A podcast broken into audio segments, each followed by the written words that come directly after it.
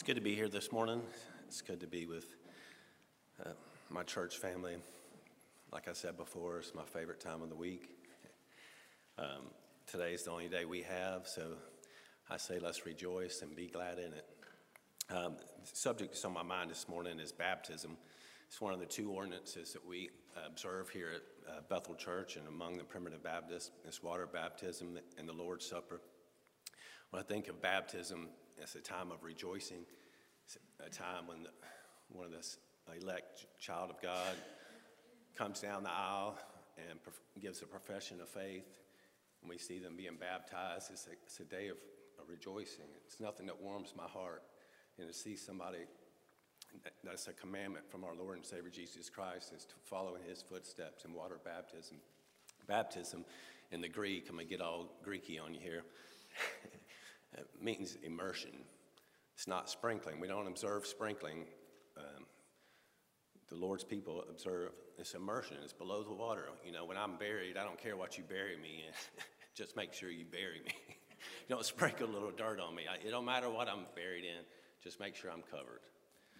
The Lord said uh, after his resurrection, he goes to the disciples in Matthew chapter 28 and verse 17. He says, and when he says, Then the 11 disciples went away into Galilee, into a mountain where Jesus had appointed them. And when they saw him, they worshiped him, but some doubted. And Jesus came and spake unto them, saying, All power is given unto me in heaven and in earth. There's nothing more comforting to me as I go out into the world. I'm not to know that God has all power in heaven and in earth. There's nothing too hard for the Lord. There's nothing out of His command and His power to be able to carry me safely through. And He's about to tell them that. He's going to let them know up front what you're about to go out into and what to do. But let, up front, He lets them know I have all power, not only in heaven, but I have it in earth. He says, Go ye therefore and teach all nations. So, what that means is to make disciples, make them followers of me. I've got all power. Go ye therefore and teach all nations what? Baptizing them in the name of the Father and of the Son and of the Holy Ghost. When you come down and become a member of Bethel Primitive Baptist Church, you're coming down and being baptized in the name of the Father who chose you and predestinated you before time ever began. You're being baptized in the name of the Son who came down to this earth and paid for your sins on the cross in full.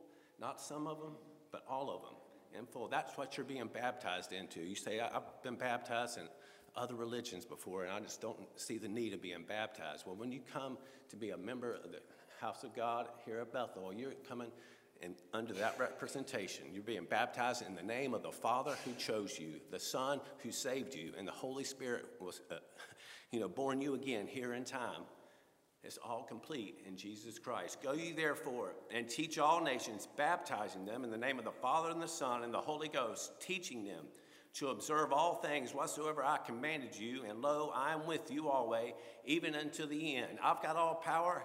I'm going to go with you, and I'm going to be with you to the end. This is what you need. This is a commandment. It's not a suggestion to be baptized. It's a commandment of God, and that's one of the ordinances that we practice here at Bethel. And amongst other primitive Baptist church, baptisms observed by other religions, whatever, but we believe in immersion. We believe that it's a, a good conscience towards God, as Peter told, uh, tells us. It's, it's, there is a salvation in baptism. There's a salvation in the gospel, but it's not an eternal salvation. Okay, you need to understand and observe that. When I think of you know 35 years ago, not telling my age, uh, you know, we were, I'd wanted to be baptized, and I was just too embarrassed, really, or too shy to go down, to walk down the aisles. And we had, uh, I played ball with a friend, and his family started to come to church with us there recently.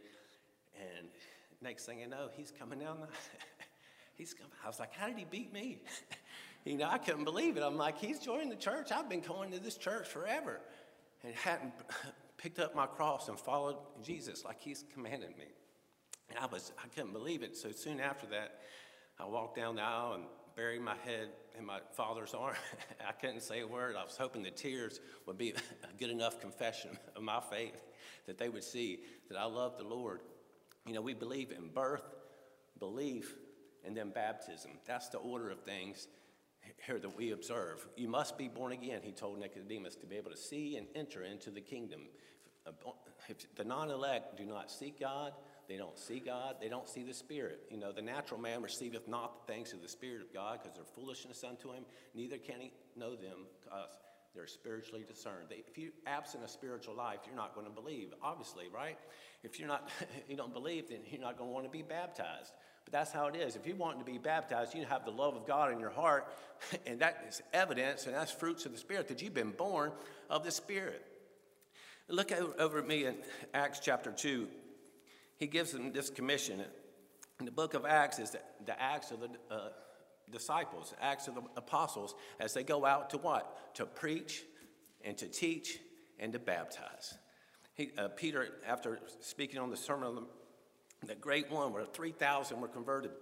And listen to this. He says, Now, when they heard this, they were pricked in their heart. Who is so you can't, it has to be a heart of flesh that God's already tendered for it to be pricked.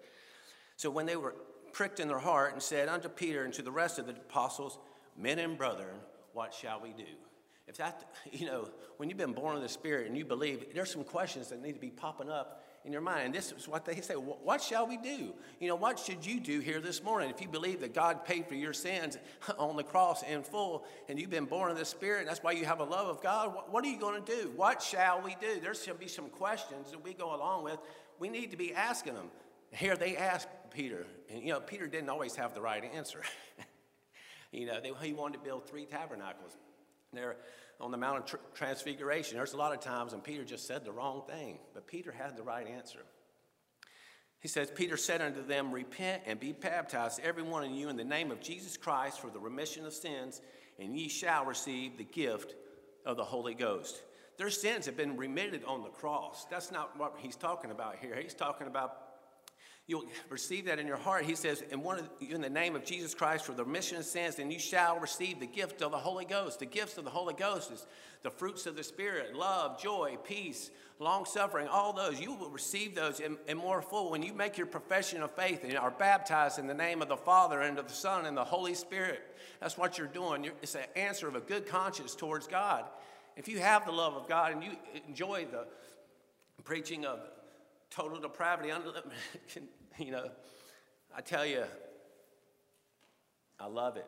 If you feel the love of God in your heart and you believe that Jesus Christ is your Savior, you should come down and be baptized and, and become a member of this church. He says, and it goes on down, he says, and they continue steadfast. Uh, then they that gladly received his word were baptized. And the same day there were added to them about 3,000 souls. It says, and they, all that believed were t- together and had all things in common. We're to do everything in order and in decency. That's why we observe uh, baptism. He says, all them believed and were together and had all things in common. This is something that we share and makes our heart warm. And said, goes on down, it says, and they sold possessions and goods and parted to all men as every man had need. And they continue in daily with one accord in the temple and breaking bread from house to house. You know, we, the other ordinance is uh, the communion, but that's observed, that's more mourning, that shows the sufferings of God. The breaking of his body is, you know, the wine representing the blood. And we humble ourselves in the foot washing. I love foot washing. There's a little old church where the message is free. I'm glad it's free. the message is free, where we shake each other's hands. Maybe not so much after COVID, I'm telling you, there's nothing better than shaking hands with brother and, and a warm embrace. They continue daily, and we continue up here in 2024 observing this as part of the church. It's very important. And there, like I said, there's a salvation here in time. He says it's now salvation, Peter does.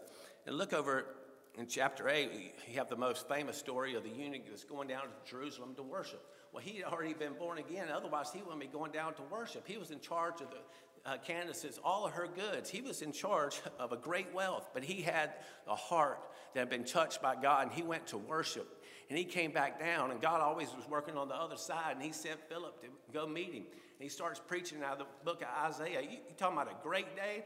I tell you, it's a great day when we see a child of God come down. Think back at your experience when you came down the aisle, how special that was. I'm telling you, he went to worship and he came back not knowing what was going on. Next thing you know, he says, he looks at Philip, he says, Here's some water. What hindereth me from being baptized? He recognized that. It was a glorious day. I mean, a tremendous day for that eunuch. You know, and it goes on into the to Acts. We read about chapter 16. One of my, I'll end with the, the Philippian jailer because I, I, love it. You know, it talks about Lydia, and she was baptized at when the apostles came by there, and then it goes on down what seemed to be a bad day for old Paul and Silas. They got thrown into jail. I mean, that's a bad day. You know, I'll probably be doing a lot of praying, but I don't know how much singing I'd be, doing at midnight. I, I don't know what I'd be doing. I'd be in the mully grubs. But I'm telling you, that jailer was saved by two, two people he just threw into jail that day. He wasn't saved eternally, but he was saved. God put them in there, and that jailer was saved that day. He, him and his household were baptized. Like I said, it's not an eternal salvation, but it's a salvation here in time that the child of God receives when he makes his profession of faith. It's put beneath the waters. It's a representation of Jesus dying and buried and his resurrection. And Paul talks to uh, Galatians and talks about as Christ arose, we need to be arise with him and walk in what? A newness of life. It's a time of rejoicing. It's a time where we can have a, a newness of life. That jailer, I'm telling you, he, he was in trouble. He, he get an earthquake, all the shackles were removed, and he thought the prisoners were gone, he was ready to die. Paul yelled out, We're all here. We're all here. I'm telling you, it was a great day, a great day for that jailer. He was saved by a couple of prisoners. And of all things, you know, they said, it says, open up the word, preach to him. And all his house was baptized. I'm telling you, it's no greater thing than baptism. In my eyes, it's a glorious day. I'm glad we observe it. I'm glad we, uh, we preach immersion. I'm glad preach the death, burial, and the resurrection in the name of the Father and the Son and the Holy Spirit, the three in one Godhead. How glorious it is. I appreciate your time.